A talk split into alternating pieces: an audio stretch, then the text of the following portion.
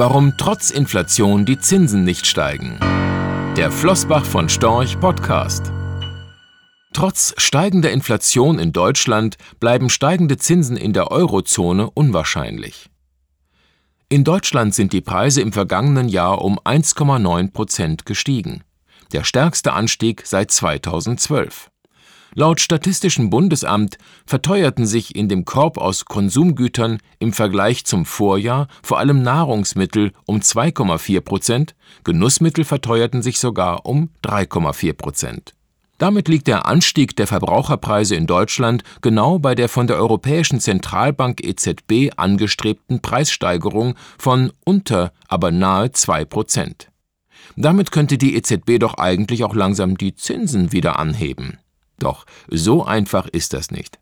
Denn laut ihrem Auftrag muss sich die EZB um den ganzen Währungsraum kümmern. Und in der Eurozone sank laut Eurostat die jährliche Inflationsrate im Dezember 2018 auf 1,6 Prozent. Wenn man aber die Energiepreise nicht berücksichtigt, kann die EZB auf eine Kennzahl, die sogenannte Kerninflation, verweisen, die zuletzt um ein Prozent schwankte und die ihr somit weiterhin eine lockere Geldpolitik ermöglicht.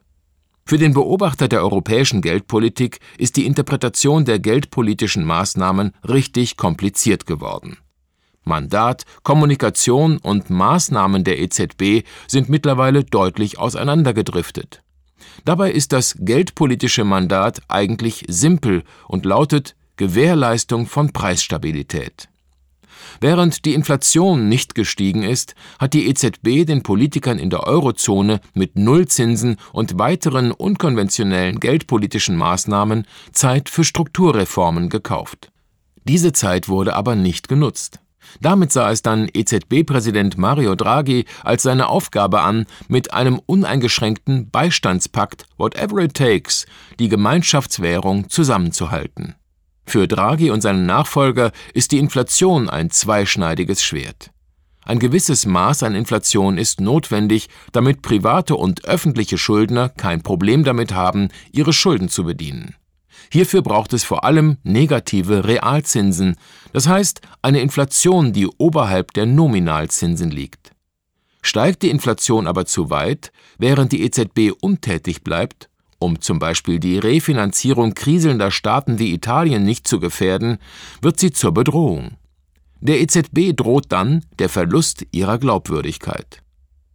Deshalb ist es unseres Erachtens naiv, mit Blick auf die Inflationsraten auf eine baldige Normalisierung der europäischen Geldpolitik zu hoffen. Der Beistandspakt für alle schwächelnden Länder der Eurozone müsste aufgegeben werden, mit weitreichenden Folgen.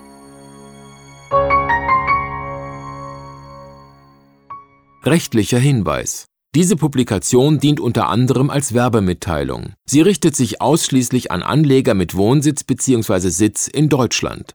Die enthaltenen Informationen und geäußerten Meinungen wurden mit großer Sorgfalt erstellt, die tatsächlichen Entwicklungen können aber erheblich hiervon abweichen. Die enthaltenen Informationen und Einschätzungen stellen keine Anlageberatung oder sonstige Empfehlung dar. Sie ersetzen insbesondere keine individuelle Anlageberatung. Angaben zu historischen Wertentwicklungen sind kein Indikator für zukünftige Wertentwicklungen. Relevante rechtliche sowie weitere Unterlagen zu Flossbach von Storch Fondsprodukten sind auf der Webseite www.flossbachvonstorch.de abrufbar. Die in dieser Veröffentlichung enthaltenen Inhalte dürfen nicht ohne die schriftliche Zustimmung der Flossbach von Storch AG vervielfältigt oder verwendet werden